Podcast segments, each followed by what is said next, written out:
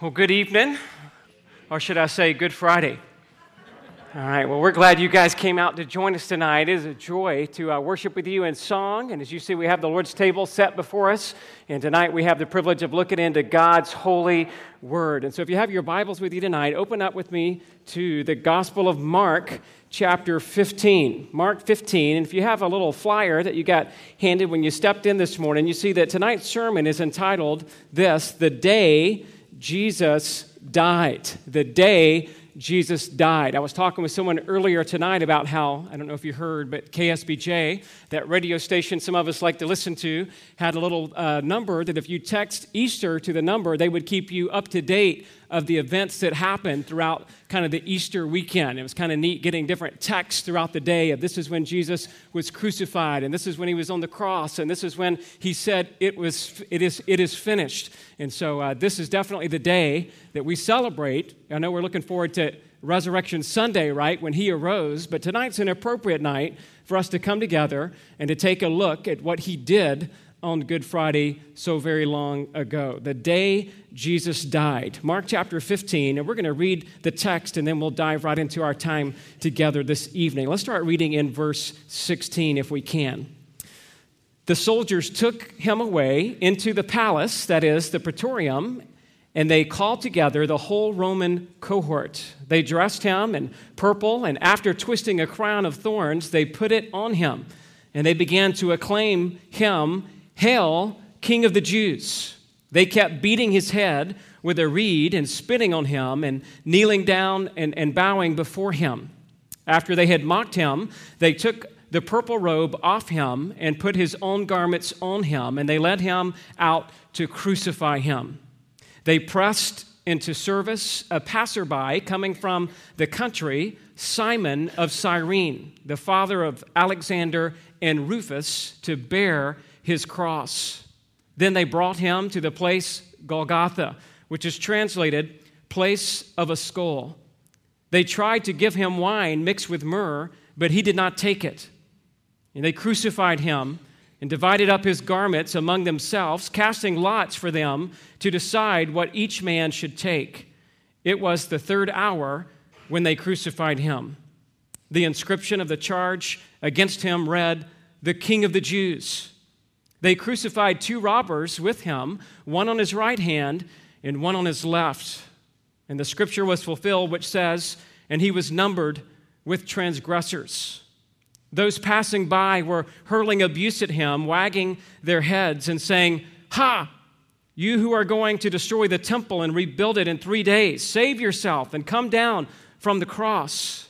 In the same way, the chief priest, also along with the scribes, were mocking him among themselves and saying, He saved others, he cannot save himself. Let this Christ, the King of Israel, now come down from the cross so that we may see and believe. Those who were crucified with him were also insulting him. When the sixth hour came, darkness fell over the whole land until the ninth hour. At the ninth hour, Jesus cried out with a loud voice Eloi, Eloi, Lama Sabachthani, which is translated, My God, my God, why have you forsaken me? When some of the bystanders heard it, they began saying, Behold, he is calling for Elijah.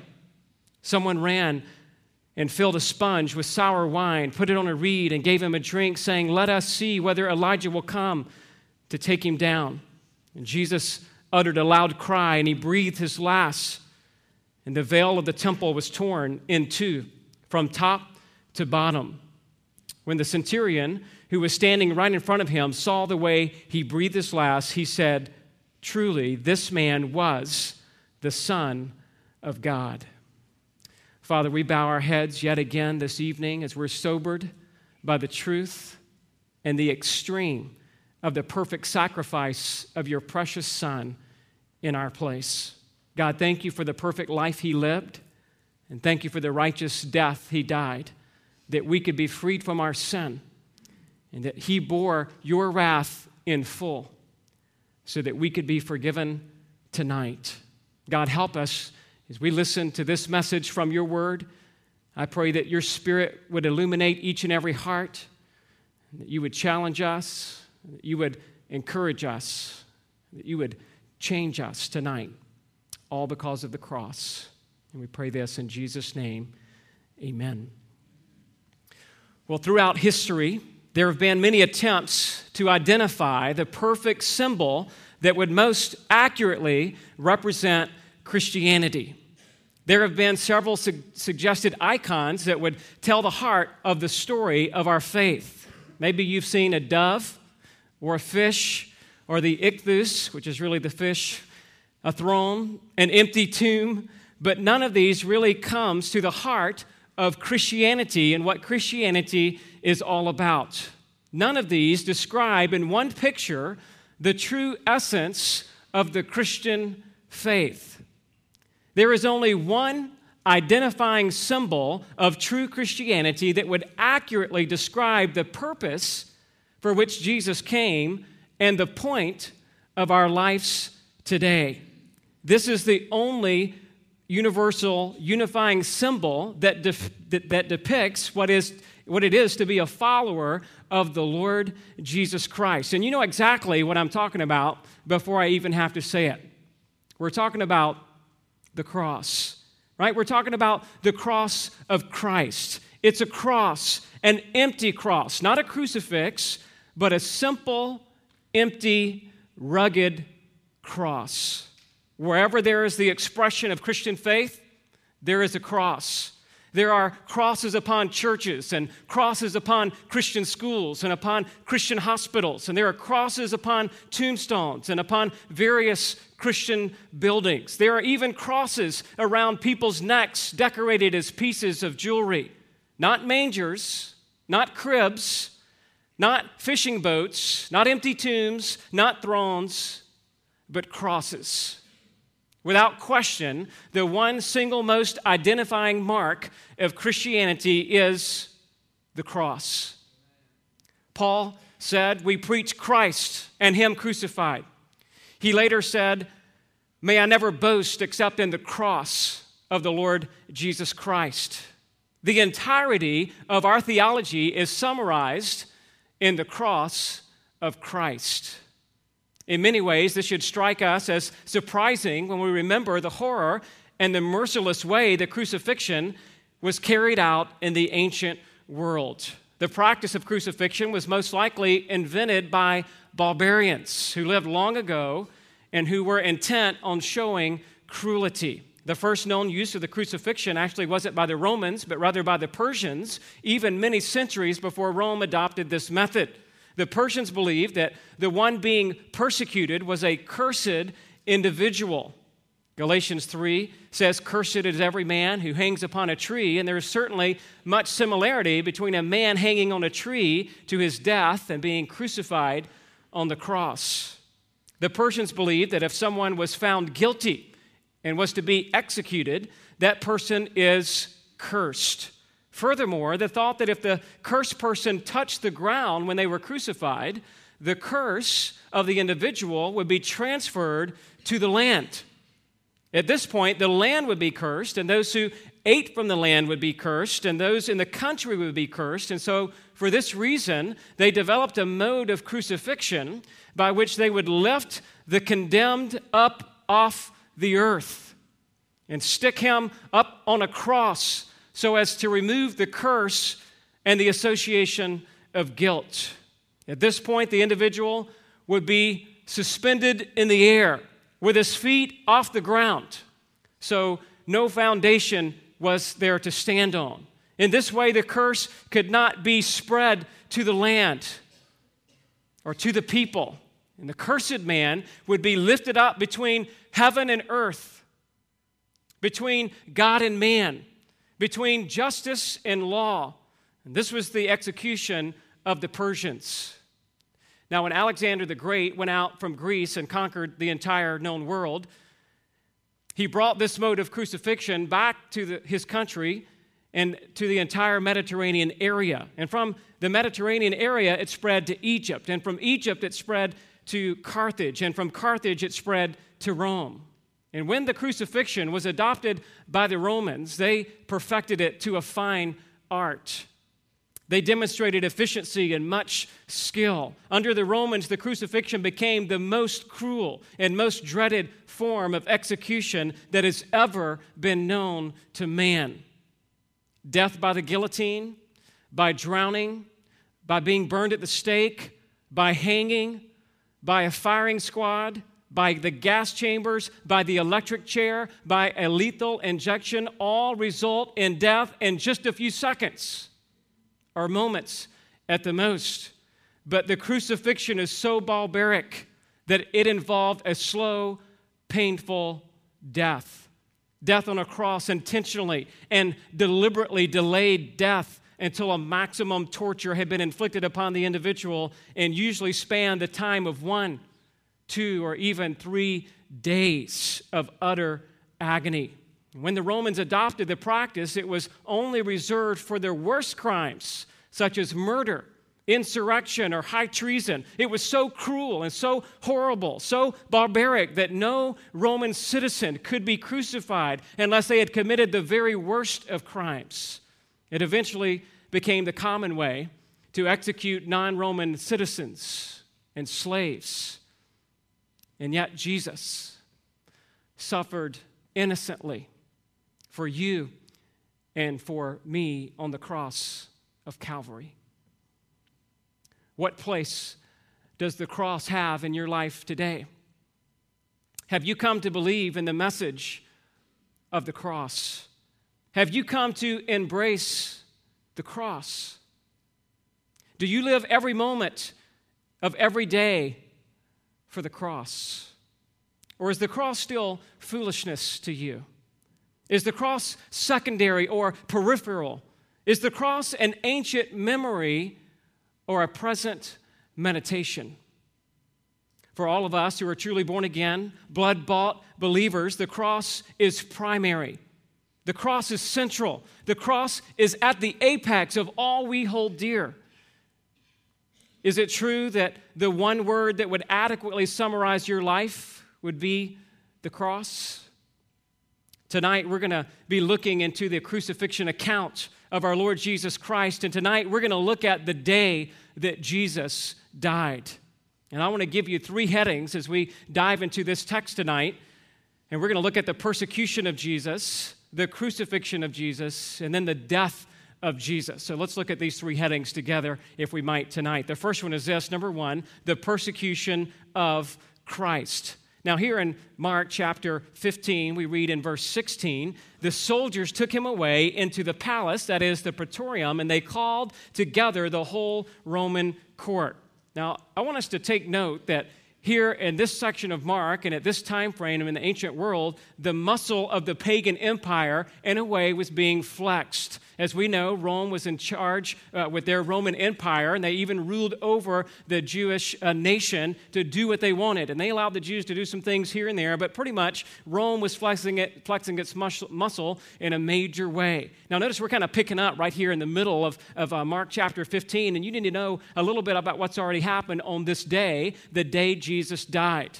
Well, Jesus had been arrested the night before. And by the way, the Jewish uh, day, the next day starts the evening of, of the, uh, and then it runs throughout the night and then throughout the morning till the next evening. And so Jesus had been arrested the night before in the Garden of Gethsemane. He went through one false trial after another through the night.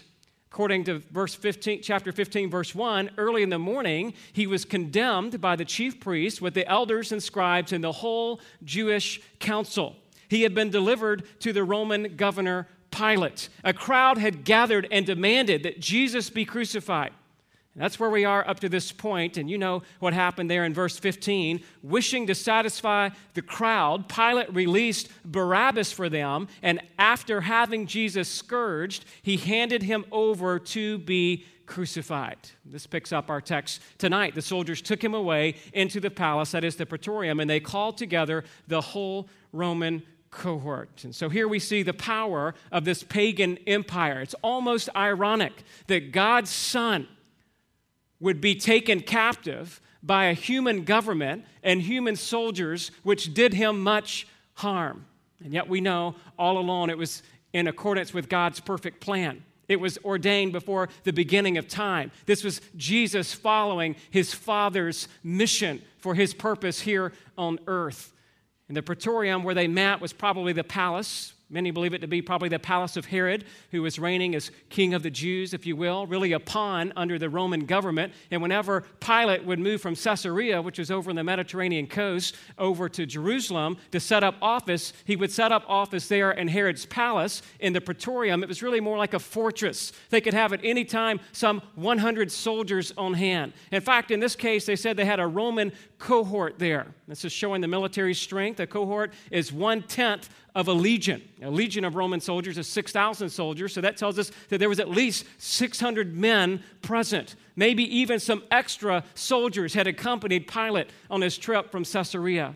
And so here we see Pilate doesn't want to deal with the matter. You know the story. He washes his hands. He, he wants to give him Barabbas, but the crowd says, No, no, no, uh, give us Jesus. You know, we want to crucify him. We're going to crucify Jesus. And so Pilate had Jesus scourged and then handed him over to be crucified.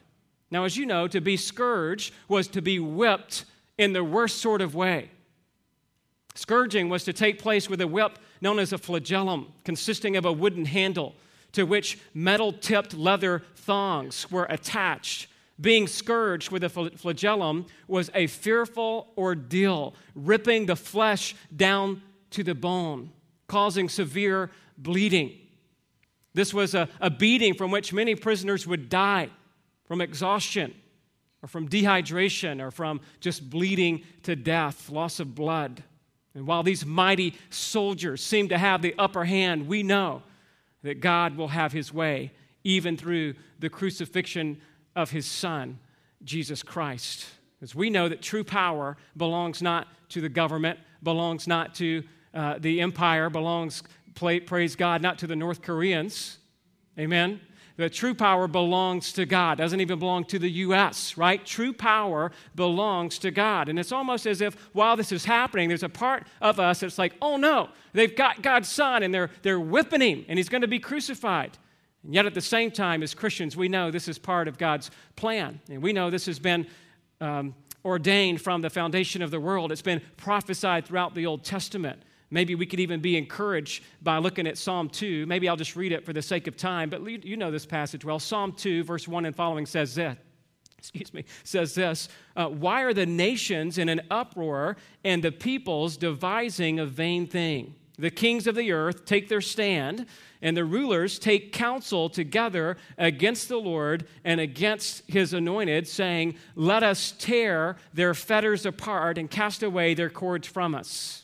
Here's a response to what the world thinks they're doing He who sits in the heavens laughs, the Lord scoffs at them. Then he will speak to them in his anger and terrify them in his fury, saying, But as for me, I have installed my king upon Zion, my holy mountain. Throughout the Old Testament, Zion would often be referred to as the city of Jerusalem. Mount Zion would be Mount Calvary. God is saying, even through the psalmist in Psalm 2, that what you think you're doing to my son, whipping him, about to crucify him, is part of my perfect plan because I'm setting into motion my son who will reign over the world, who will reign in the heart of every believer, who will forgive every repentant soul. God's not worried on this day.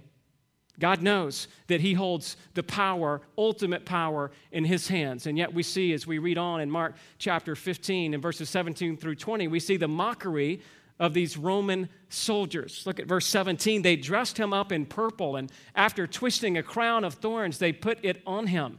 So here we see, obviously, they, they, they uh, take this uh, purple robe Purple was known in the ancient world as being uh, the royal color. It was a little bit more expensive to dye that way. Probably this robe wasn't a deep, nice purple robe, but maybe one discarded and faded, maybe like a soldier's cape. They took it and they placed it around him. And then they took the, the, the, the thorns and they placed it around his head like a crown.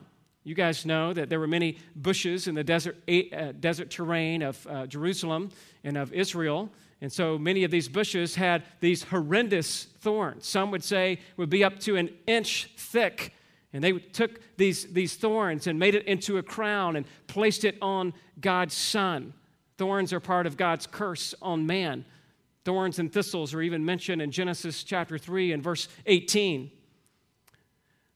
Jesus does deserve a crown, and one day he'll get the crown that will show his supremacy. Not a crown of suffering, but a crown of supremacy. And we too will have crowns that will cast at his feet.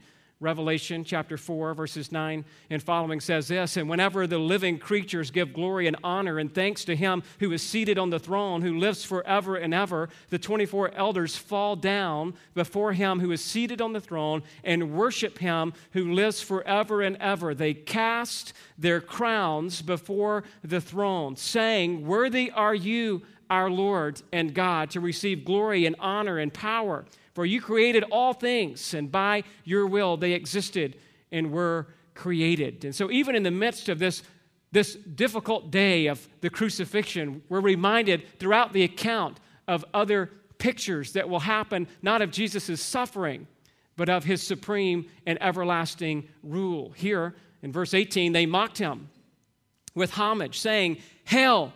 King of the Jews. There in verse 18, we read, and they began to acclaim him, Hail, King of the Jews. Maybe it was one soldier at a time.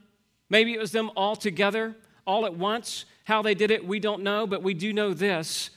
We will all hail Jesus as Lord one day. For in the New Testament, in the epistle of Philippians, Paul writes this in Philippians 2 10 and 11 so that at the name of Jesus, every knee shall bow and every tongue confess that Jesus Christ is Lord to the glory of God the Father.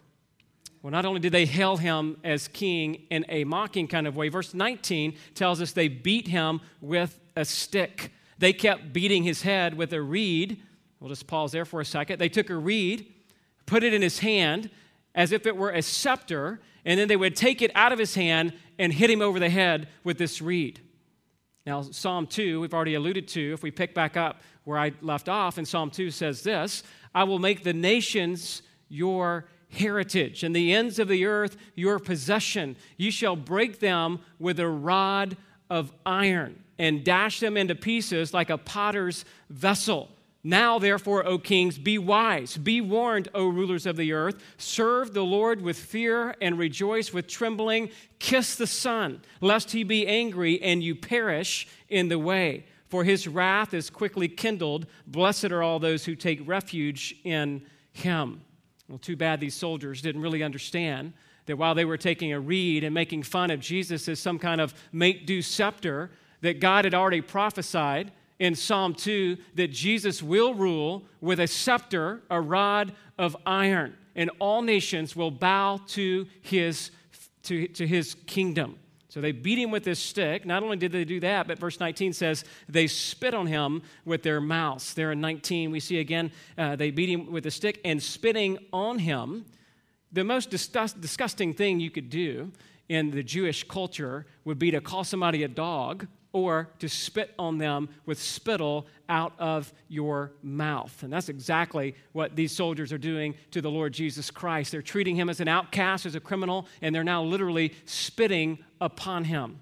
And yet we read later in the Bible in Revelation 3 15 and 16, Jesus says to the churches, I know your works. You are neither cold nor hot. Would that you were either cold or hot. So because you are lukewarm and neither hot nor cold, I will spit you out of my mouth. They bow before him there as they're making fun of him. At the end of verse 19, they're bowing and kneeling before him. And we know, as we've already read in Philippians 2, that at the name of Jesus, every knee shall bow. One day, we'll do it not out of mockery, but out of true worship. Even these that were there, because Philippians says those who are under the earth and on the earth will all bow down and confess Jesus as Lord. It'll happen again this time it'll be a truth, not that that'll get them out of their eternal punishment if they didn't repent and believe in the Lord Jesus. Let's move on to verse 20. Here we see they took off their purple robe, and after they had mocked him, they took the purple robe off him and put uh, his own garments on him, and they led him out to crucify him. Can you imagine the pain of after having this, this purple robe on your back, and you'd just been scourged and had your back cut into shreds. uh, kind of like a, a, a bandage forms on a wound as it begins to scab over. They ripped this robe off in more mockery and more pain, and then put Jesus' own garments on him. And so we see the might of this pagan empire. We see the mockery of these soldiers, and then we also see there's a man who bore the cross for Christ. Look at verse 21. They pressed into service a passerby coming from the country, Simon of Cyrene, the father of Alexander and Rufus, to bear his cross. Customarily, a condemned man would carry his own cross to the place of conviction, to the place of punishment. The Jewish way of carrying out capital punishment was actually by stoning but here they're under the Roman control, and as you know, the crucifixion was their mode of execution. And so the criminal would, would either drag his cross behind him, or in some cases, just drag the crossbeam. It's estimated that the crossbeam itself would have weighed 100 pounds. And if the crossbeam was already fastened to the post, it could be some 200 pounds on his back that he was asked to drag to Golgotha due to the fact that Jesus had been beaten up all night in his illegal trial, beaten badly shortly after daybreak with a scourging whip, mocked horribly by the Roman soldiers, and no doubt bruised and bleeding all over, he was not able to physically carry his cross. And so the soldiers grabbed a bystander by the name of Simon of Cyrene, which is just of, uh, west of Egypt in northern Africa, modern day Libya. At this time in history, there was a large Jewish colony there, and no doubt Simon was a Jewish name, and he had come to Jerusalem for the Passover feast. And Simon was most likely the father of Alexander and Rufus, mentioned in Romans chapter 16 and verse 13. This account of Simon carrying the cross is found only here in Mark. The Synoptic Gospels don't talk about Simon. John doesn't talk about Simon, but Mark does.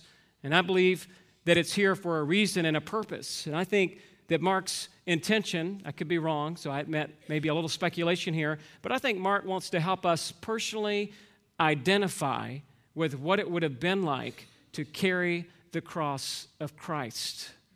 Each one of us tonight would have to think about what if you were there watching Jesus as he went through this horrible beating, persecution, as he's walking towards the crucifixion. If the soldier had called out your name and asked you to pick up that crossbeam, carry it on your back, it just kind of personalizes a little bit more that Jesus did this for us. But we've also been called that we would come and die and be crucified with him. Jesus physically did this for you, and maybe even the thought of Simon carrying that crossbeam would remind us all that we have a cross to carry in a sense. Well, now that we've seen the persecution of Jesus, let's move on to our second major heading tonight. Number two, the crucifixion of Jesus. So I want to talk to you just for a couple of minutes about the components of the crucifixion. Let's first look at the crucifixion site. There in verse 22, they brought him to the place Golgotha, which is translated place of a skull. Golgotha, Aramaic for the place of the skull. Either it was shaped like a skull, this certain hill, or there were a lot of skulls lying around. When we think about Golgotha, we think about Calvary because it comes from the Latin Vulgate referring to Golgotha. The word uh, in Latin for skull is Calvaria. You might even think of the, the word for the, the human skull being cranium. And so all of these crucifixions were done outside of the gate, outside of the wall of the city. And so there in ancient Jerusalem, Jesus would have taken this from the praetorium and where he was whipped, this cross, and marched outside of the gate with an entourage of soldiers and, and people watching. He left the gate a little bit of, of shame in a sense, going outside all kind of imagery here, maybe of going outside. In fact, Hebrews picks this up in Hebrews 13, 12 through 14. It says this Therefore, Jesus also, that he might sanctify the people through his own blood, suffered outside the gate. So let us go out to him, outside the camp, bearing his reproach. For there we do not have a lasting city, but we are seeking the city which is to come all kind of things to think about, all kind of connections and observations to make.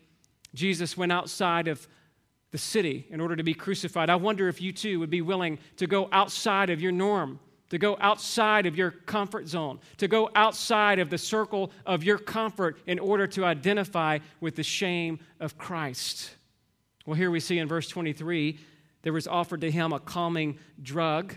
They tried to give him wine mixed with myrrh, but he did not take it. No doubt this was some kind of narcotic to dull the pain, not because they were nice, but to make it easier, possibly to nail him on the cross. What would you rather do? Have a, a screaming man pulling against you with all of his might, adrenaline kicking in? Or would you rather dull someone out so they're somewhat placid in order to crucify them in the proper way? The Romans knew exactly what they're doing. And here we see their form of capital punishment. In verse 24, we read, And they crucified him. Normally, a condemned man was stripped, except for his loincloth, laid on the ground, both arms outstretched, forearms were nailed to the crossbeam. Then this beam was raised and fastened on an upright post already struck in the ground, and the victim's feet were nailed to it. A wooden peg partway up on the post on which the victim could somewhat lean to and maybe sit on just to relieve a little bit of the support of his body. Remember, they don't want to kill him too quick. Death from extreme exhaustion and thirst was a painful and slow and usually uh, came only after two to three days. Ultimately, the crucified criminal would suffocate, not being able to have the strength to pull up on the nails and to stand up and to sit up in a way that he could grasp air into his lungs. While Jesus is suffering in this agony, we see the callousness of the soldiers. At the end of, or the middle of verse 22, it says, And they crucified him and divided up his garments among themselves, casting lots for them to decide what each man should take. They were dividing up his garments. Here is this man, God's son, in ultimate agony, didn't take the myrrh, taking the full pain of the sacrifice for you and for me, and all they can do is sit around and play dominoes. Well, Psalm 22 18 says, They divide my garments among them, and for my clothing they cast lots. Obviously, they're fulfilling this prophecy. They had become a little too familiar with the process of crucifixion. They were looking at entertainment that would keep their attention. Maybe we could pause tonight and just contemplate if maybe we haven't also become a little bit too familiar with thinking about the cross. We talk about it all the time. Here at our church, we try to emphasize the cross all the time. And sometimes, if we're not careful, we become a little bit too familiar where the cross no longer is our attention and we're kind of drowned out with something else like playing dominoes or doing something on the side because the cross no longer has an impact on us to cause us to stop and to look and to meditate and to give thanks in the price that Jesus paid for all who would repent and believe. Well, God does everything in the right time. And here we see a careful timing even to the crucifixion of verse 25. It was the third hour when they crucified him. John 19, 14 says, Now it was the day of preparation for the Passover. So this was on the Passover weekend. And this is the first day of the Passover, and at 9 a.m., which would have been here, what verse uh, 25 says, the third hour, 9 a.m., there was a special Passover sacrifice of which the, only the priesthood could eat. And Jesus was nailed to the cross on the first day of Passover at 9 o'clock in the morning, which was the exact same time that this special Passover sacrifice was being offered up by the priest. Here we also see the convicting claim. Verse 26 the inscription of the charge against him read, The King of the Jews. If we had a chance to look at the other Gospels, they all word it a little bit differently. It was written in Hebrew and Greek and Latin, and all together it would have said, This is Jesus, the Nazarene, the King of the Jews. No doubt mocking Jesus even further, no doubt trying to uh, shame him that this king could somehow die this gruesome death. And we see Jesus didn't die alone that day. Here we see the company of the crucifixion. In verses 27 and 28, we read about they crucified two robbers with him, one at his right hand and one at his left. And the scripture was fulfilled, which says, And he was numbered with transgressors. Well, one of the synoptic gospels, Luke, records it with a little bit more detail. Just listen as I read Luke 23, 39 through 43. This is what happened. Uh, one of the criminals who were, uh, who were hanged was hurling abuse at him, saying, Are you not the Christ? Save yourself and us. But the other answered, and rebuking him, said, Do you not even fear God? Since you are under the same sentence of condemnation, and we indeed are suffering justly, for we are receiving what we deserve for our deeds. But this man has done nothing wrong. And he was saying, Jesus, remember me when you come in your kingdom. And he said to him, Truly I say to you, today you shall be with me in paradise. Well, why is this here? Why this account of these two robbers being crucified on either side of Jesus. Is it a coincidence? Or is God in his perfect plan even teaching us some important doctrine? Maybe we could just reflect for a moment and say, We deserve to be that thief on the left or the right. Jesus didn't deserve for a moment, not even one slash on his back, but you and I deserve far more and should have been strung up with him. If you were there that day or I was there that day, we should have been strung up as a thief or as a robber or as an adulterer. Maybe we could also think that we can learn a little bit of doctrine that deathbed confessions can be legitimate. It's an important place to go in Scripture when we think about those on their deathbed who seem to come to Christ. While it's not our job to judge or to know for sure. Certainly, we know it can happen that God did it to this thief on this day, it gives us great hope that in your last hour, if you were to turn to Christ, you too could be saved. Maybe also it's a reminder to us that baptism or good works are not required for salvation. Praise God. Or we'd be in big trouble if we had to work our way to heaven. For we know that this thief was not able to do one thing or lift one finger or to be baptized with one drop must last be immersed. And yet, God, through his Son, Jesus Christ, affirms his salvation. What we see next here, there's a little bit of confusion going on around the crucifixion in verses 29 through 32. We read this Those passing by were hurling abuse at him, wagging their heads and saying, Ha! You are doing, uh, you who are doing to destroy the temple and rebuild it in three days, save yourself, come down from the cross. In the same way, the chief priests also, along with the scribes, were mocking him among themselves and saying, He saved others, he cannot save himself. Let this Christ, the King of Israel, now come down from the cross so that we may see and believe. And those who were crucified with him were insulting him.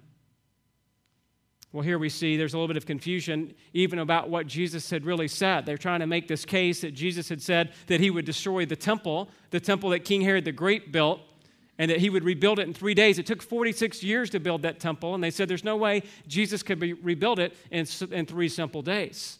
Well, we know from examining John chapter 2, verse 19, that's not what Jesus said at all. Jesus answered them, said, He said, Destroy this temple referring to himself, and in three days I will raise it up. what the Jews did not understand, what the real problem is here is obvious. They didn't understand, they didn't have a clue about the substitutionary atonement of Christ. They're trying to make eh, eh, eh, different side arguments to distract from the real issue. And they're even talking about if he's really a king, he's got to come down off the cross and save us, and then we'll believe. Well, my friends, if he would have come down off the cross, none of us in this room today would be able to believe. If Jesus had have accepted this temptation by man and come down, which he could have fully done in an instant without any effort, then none of us would be saved. And so, this irony is that they're asking him to do that which would unsave the saved. It's impossible for Jesus to come off the cross. He's fulfilling his perfect plan. God's perfect plan, Jesus is filling to a T, and he will not be deterred. He will not be swayed. He will not be kept from his mission. And this leads us to our third and final heading tonight is this the death of Christ. We've seen the persecution of Christ, the crucifixion of Christ, and now last, the death of Christ. Here we see in verse 33 spiritual darkness. I believe it's symbolized by the physical darkness that we read in verse 33 while he's there on the cross. When the six hour came, that would have been noon of that day, darkness fell over the whole land until the ninth hour. Check this out. When Jesus was born, in the middle of the night, it became light with supernatural light as the glory of the Lord shone around the shepherds in the field. Luke 2 9. But when Jesus died in the middle of the day, it became dark with supernatural darkness as darkness fell over the whole land. And let me tell you something this was not a natural phenomenon, this was not an eclipse, this was not a sandstorm, as some have said. This was a miraculous event where God is demonstrating his judgment, which will come upon the nation of Israel and all those who will reject Jesus Christ as being the Son of God. And this widespread darkness was even recorded in a report from Pilate to Caesar. And the darkness lasted from noon until 3 p.m. We know throughout the Bible, darkness again often refers to that spiritual darkness in 1 John 2 11. But the one who hates his brother is in the darkness and walks in darkness and does not know where he is because the darkness has blinded his eyes.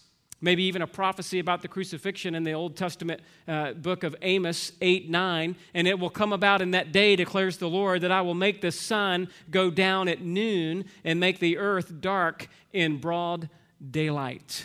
This is no surprise to God.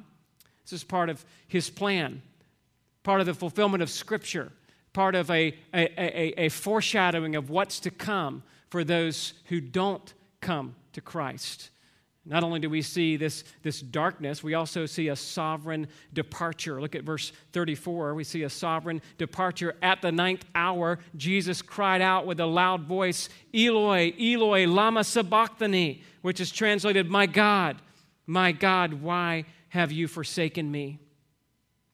God didn't turn his back out of disdain for Jesus, for Jesus was perfectly fulfilling the Father's will. God turned his back on the sin that Jesus was dying for. Oh, by the way, that would be your sin and my sin if we would come to Christ. And the most painful thing that Jesus experienced on earth was not being rejected by his own people. It wasn't being abandoned by his disciples that night in the Garden of Gethsemane. It wasn't being betrayed by Judas with a kiss. It wasn't being denied by Peter.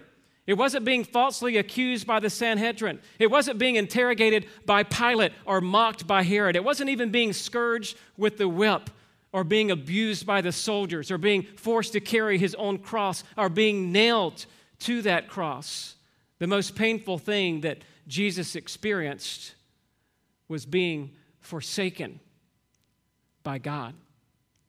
So here we see that God is abandoning him Jesus feels, My God, my God, why have you forsaken me? We know that God cannot look upon sin, that he must turn from it. And in this instant, Jesus felt the full emotional abandonment of God in this moment.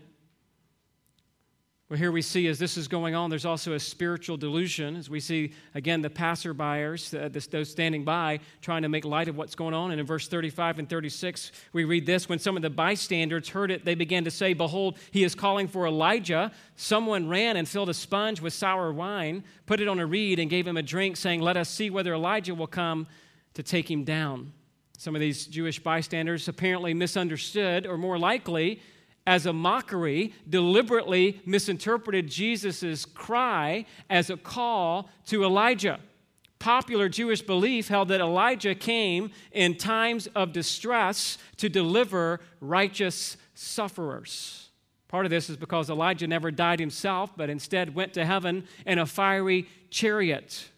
There are also some prophecies in the Old Testament, true prophecies, about Elijah showing up at the second coming. And so when Jesus said, Eloi, Eloi, which is my God, my God, maybe they confused that with Eli, which could sometimes be a call for Elijah in Hebrew. Well, this claim makes absolutely no sense because it would indicate somehow that Jesus is calling out for Elijah, as if Elijah is stronger than Jesus is to come get him off the cross. They were just into mystical presumptions, uh, presumptions instead of knowing their Bible. And the fact that Jesus is fulfilling at this point Psalm 22 and Isaiah 53 right there in their midst, and yet they get sidetracked about Elijah. Listen carefully to me tonight. When you turn to the left or to the right, and you try to make an understanding out of things that happen according to your own intellect, and you begin to become mystical and presumptuous instead of looking into Scripture, you can make anything out of anything. And yet, when we hold close to our word, uh, the Bible, God's word, we know that uh, Jesus here is not calling for Elijah, but rather calling out for his father. Why have you forsaken me? A fulfillment, again, of prophecy. And then we see a significant demonstration next here in verses 37 and 38 of kind of the response as we now fully shift from the old covenant to the new covenant, verses 37 and 38. And Jesus uttered a loud cry and breathed this last, and the veil of the temple was torn in two from top to bottom. Well, we got to realize Jesus wasn't killed. In a sense, he was killed, but in a sense, we also know that Jesus gave his life up. I mean, we talk about who killed Jesus. Was it the Romans? Was it the Jews? We could say God killed Jesus according to his ultimate plan, but in another sense, Jesus gave his life up. Listen to John 10, 17, and 18. For this reason, the Father loves me because I lay down my life so that I may take it again. No one is taking it away from me, but I lay it down on my own initiative. I have authority to lay it down, and I have authority to take it back up again. This commandment I received from my Father. Here we see this significant thing happens as soon as Jesus dies. The very next verse, you see it again, verse 38 and the veil of the temple was torn in two from top to bottom. Now, you know, in the temple, that veil was thick and that veil was high. And for it to be torn from top to bottom was an act of God act saying that no longer are we living under the old covenant and under the law, and no longer do we look to the blood of bulls or goats, symbolic of a coming Christ, but rather the Lamb of God has now come, and his blood has now been shed, and his sacrifice now takes away the sins of the world for all those who would repent and believe in him. This veil being torn from top to bottom may not only be a picture of us now coming into the Holy of Holies, having that mediator, Jesus Christ, God's Son, make a way for us to enter in, but I've heard uh, some commentators say that it's also about God's presence coming out. It's also Him coming out, as we'll see in full force in Acts 2, if we had time tonight, on the day of Pentecost, the Holy Spirit coming and, and the promise being given to believers. We also know in that moment there are other miracles. We don't have time to read it, but in Matthew 27 talks about how when that veil was torn, tombs were open, bodies of the saints were walking around, uh, those who had fallen asleep were raised. Pretty interesting time. And God's just saying, "Hey, resurrection power is going to be accomplished in my son, Jesus Christ." And finally, we see a saving decision in verse 39 when the centurion who was standing right in front of him saw the way he breathed his last, he said, Truly, this man was the Son of God. This day, the day Jesus died, this soldier woke up a dead man, spiritually dead and an enemy of God. And throughout this day, the day Jesus died, as he observed every torture, every lash, every mockery, and he watched closely Jesus, who did not utter any threat in response, 1 Peter 2 tells us, but yet entrusted himself to him who judges righteously because of Jesus' example given for you and given for me. Not only was Jesus fulfilling our atonement, but he's setting an example on our behalf that we would follow in his steps. And as this soldier watches Jesus throughout this day, the day Jesus died, it seems apparent that God breathes new life in him. It seems apparent that this soldier who watched on this day said, Truly, this man was the Son of God. What God's chosen people, the Jews, didn't come to see, this Gentile soldier came to see. He came to see because of a sovereign work of God in his heart as he looked intently and watched the example and the sacrifice of our Lord.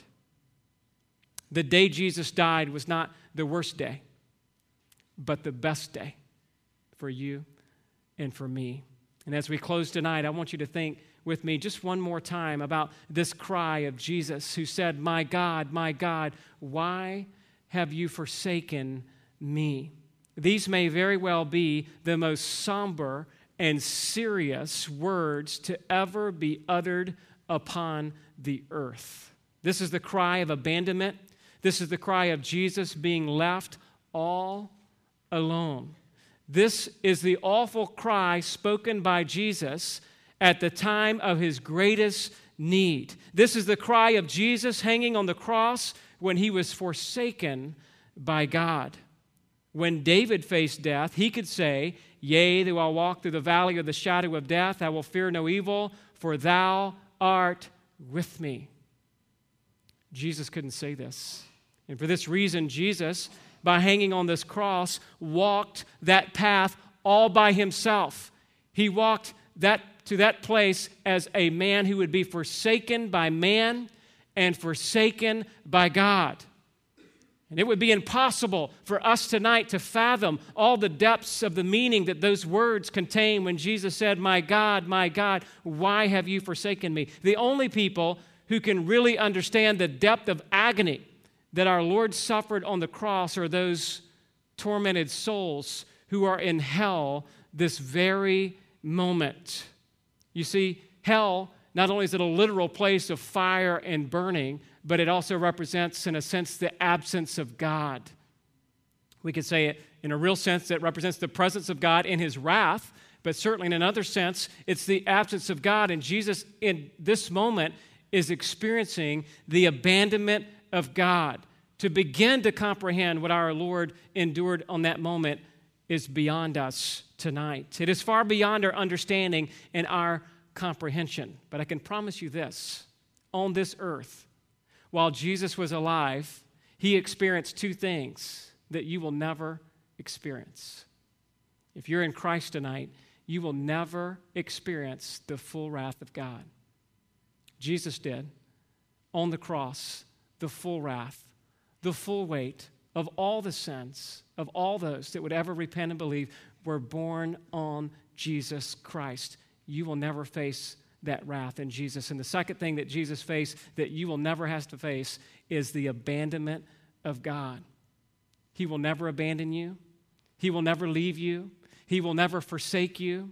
He will never turn his back on you. He will never for a moment disown you. He will never turn away. He will always be with you because to have Christ is to be in the presence of the Lord, and you will never be taken out of his presence. In fact, God promises you that as believers, you will always be welcomed into the comfort of his outstretched arms. And on that day that Jesus died on the cross, he who knew no sin became sin for you, that you might become the righteousness of God in him.